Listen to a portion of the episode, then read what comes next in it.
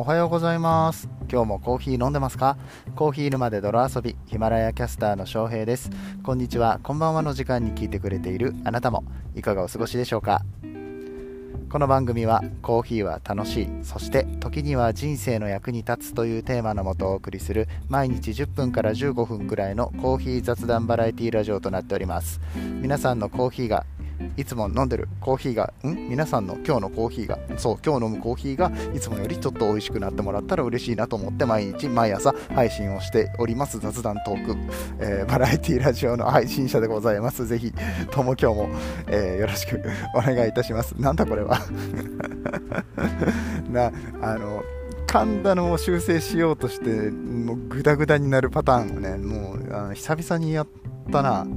多分久々。でも最近ここのところずっとグダグダが続いてるのであの聞いてくださっている方々大丈夫でしょうか、うん、まあこんな感じも好きだよってあの言ってくれるそんなあなたが好きです。ダメだこれは。何なんだこれは。ちょっともう自分でも疲労がもうあの限界まで来てるんだろうなって思うんですけれどもね、やっとこそ明日休みです。明日っていうか、だからこれが放送されてる今日ですね。うん、今日お休みをいただきました。いや、ほんともう連日連勤で、であのー通勤時間も長くて、えー、その間にコーヒー屋もちょっと行ったりとかしてまああれですけどね仕事帰りにちらっと寄るぐらいですけどまあなんだかんだ言って帰宅する時間がいつも10時を過ぎ、えー、そして、えー、出勤の時間は8時とか9時とか、えみたいなね生活がね、え十何日か続きました、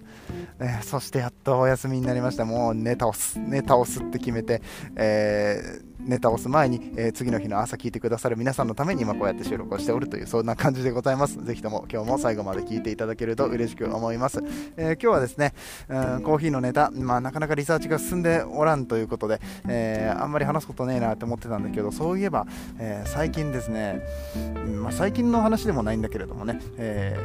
ーまあ、とある一つの種類のコーヒーが、まあ、ずっと話題になってましてであの未だに話題になり続けているコーヒーがあるんです。エルパライソ農園の、えー、ライチロットっていうコーヒーがあるんですけれども、まあ、コーヒー好きの皆さんだったらねもうかなり名前としてはよく聞く農園じゃないでしょうか。コロンビアの、えー、コーヒーになるんですけれどもこちらの焙煎度合いによってね味が全然違うなみたいな話をしていこうかなと思ってます。まああのちょっと、えー、だらだらと喋っていく感じ。月曜日はいつもねビジネス会をやっておりますけれども日はちょっとダラダラした感じの話になりますがどうぞ、えー、お付き合いいただけたら嬉しく思います。この放送は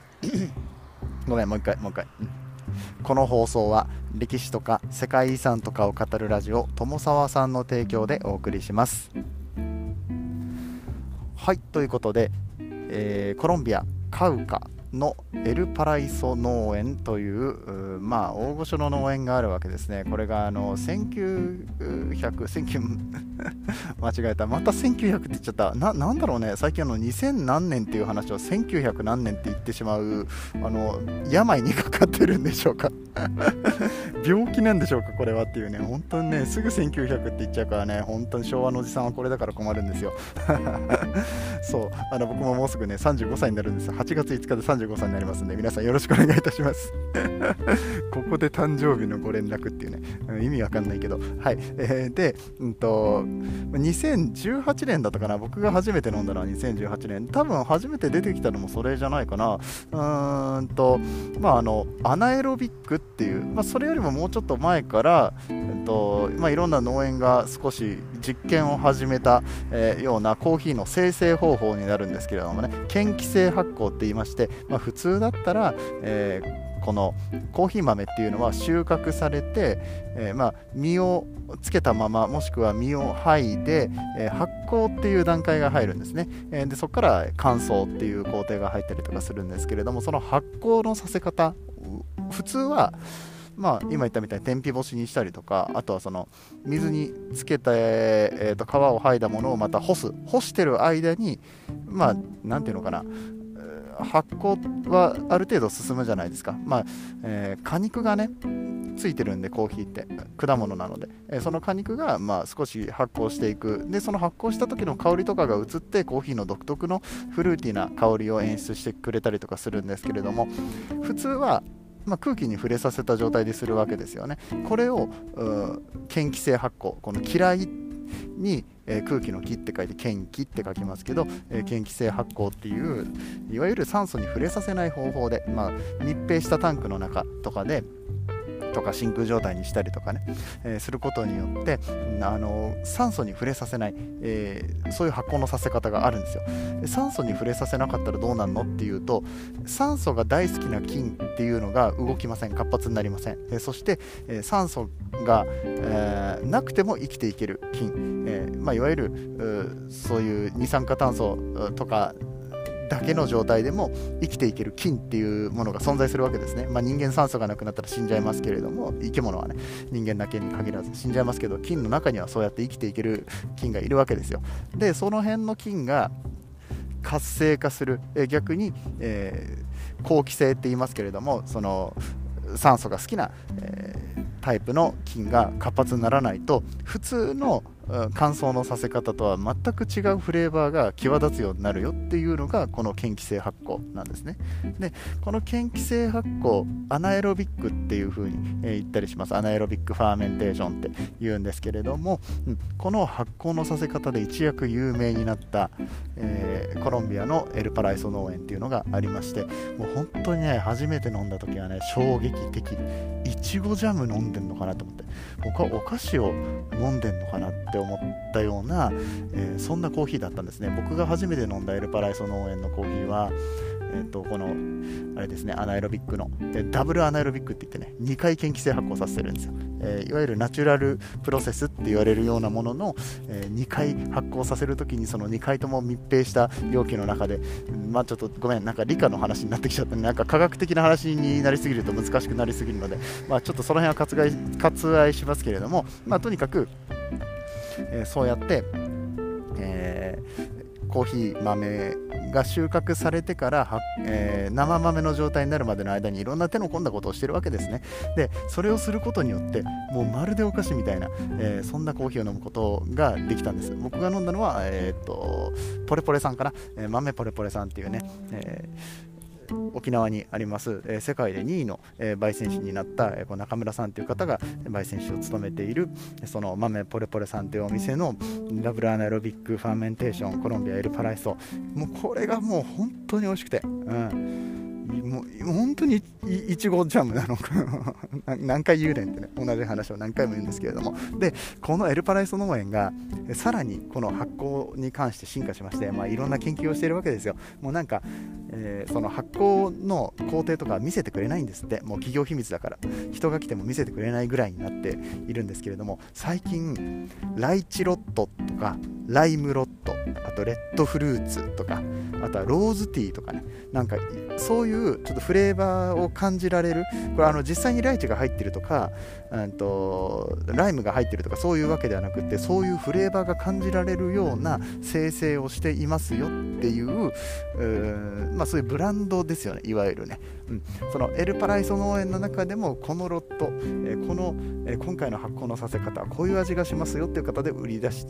てる、え、ような、えコーヒーがあるわけです。ね、えもう美味しいんです。めちゃくちゃ美味しいからもう本当にいろんなあの有名なコーヒー屋さんがこぞって、えー、使っていたりとかするこのエルパライソ農園のコーヒー豆なんですけれども特にライチロットが分かりやすく華やかなんですよね。金木犀とかライチ、まあ、そのその名の通りライチとか、えー、そして焙煎をちょっと深めにするといちごっぽいフレーバーが出たりだとか、うん、あと、うん、そのとろっとしたねマンゴーっぽい感じが出たりとか、うん、なんかいろいろいろんな複雑なフレーバーが出るんですけれどもこれがまた焙煎の度合いによって全然違うんですよね。で焙煎の度合いによっても違うし、えー、この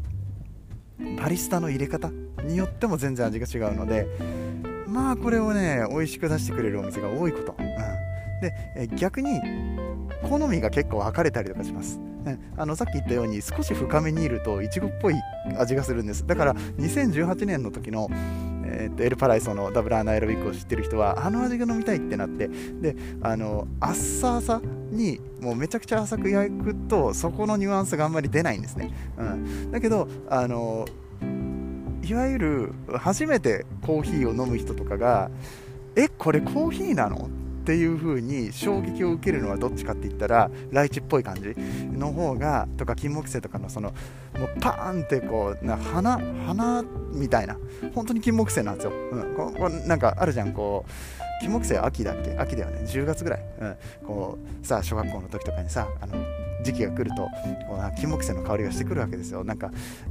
友達の家に行く途中とかに僕金木犀の香り大好きだからもうそこの道をわざわざ通ったりとかしてね、うん、あの すごいすごい余談なんだけれどもまあそんぐらいあの人を引きつけるいい匂いだと思うんですね、うん、で、えー、この金木犀の香りとかライチの香りっていうのがするコーヒーなんか飲んだ時にはこんなんコーヒーじゃねえよなんだよこれってもう衝撃を受けるわけですね。でもっといろんなコーヒーを飲んでほしいっていう風に、えー、そこを入り口にねして、えー、コーヒーコーヒーファンになってくれる方がいてもあの全然おかしくないというかむしろそれを狙って皆さんやってるんじゃないかなって思うんだけれども、うん、それはそれでめちゃくちゃいいんだけれども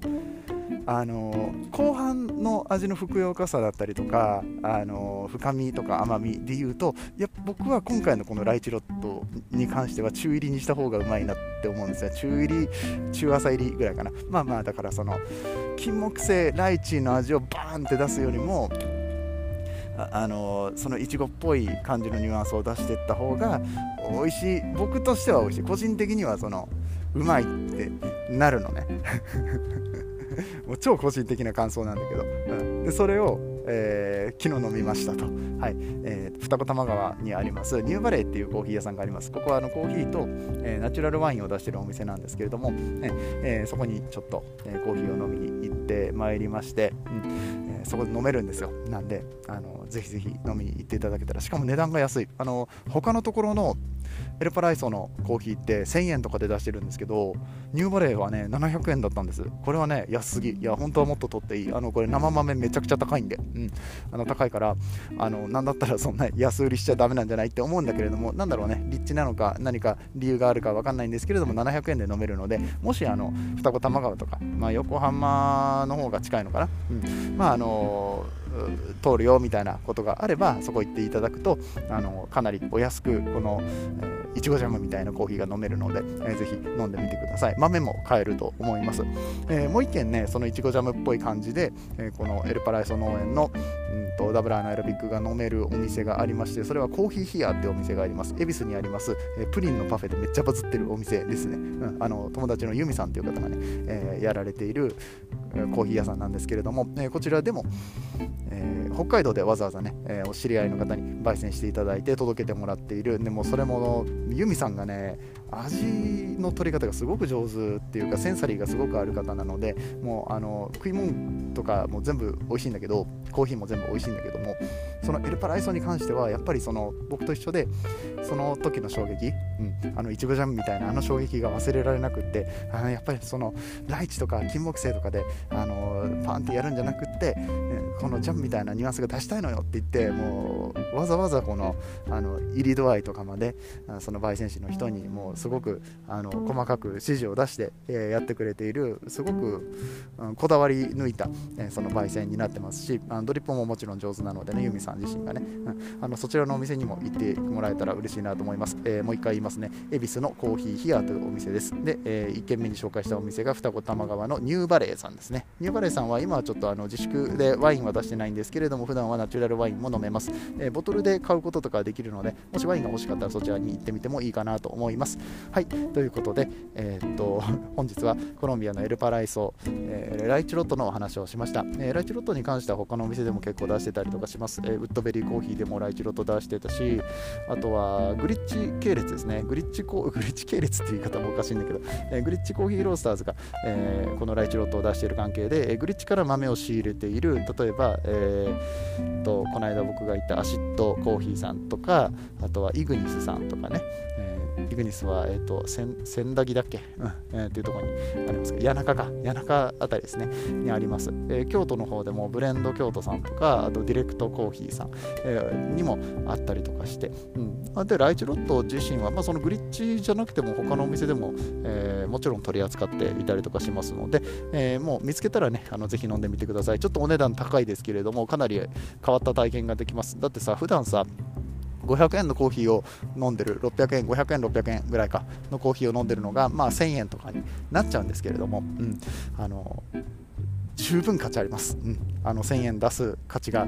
もうあのお釣りがあの3倍分ぐらい返ってくるぐらいもう本当に新しい体験ができるのでまだ飲んだことがないよっていう人はあのぜひ飲んでみていただければと思います。はい。それでは今日のお話が面白かったよと思っていただけた方はぜひいいねボタンコメント、えー、SNS でのシェアなどよろしくお願いいたします。チャンネル登録がまだの方初めて聞いた方ぜひぜひ、えー、これからも聞いてください。ということで月曜日でございます。今週も1週間パリッと頑張ってやってまいりましょう。そして素敵なコーヒーと出ますように皆さんの健康もお祈りしております、えー、ではではまた明日の朝お会いいたしましょう。お相手はコーヒー沼の翔平でした。次はどの声とつながりますか？引き続きヒマラヤでお楽しみください。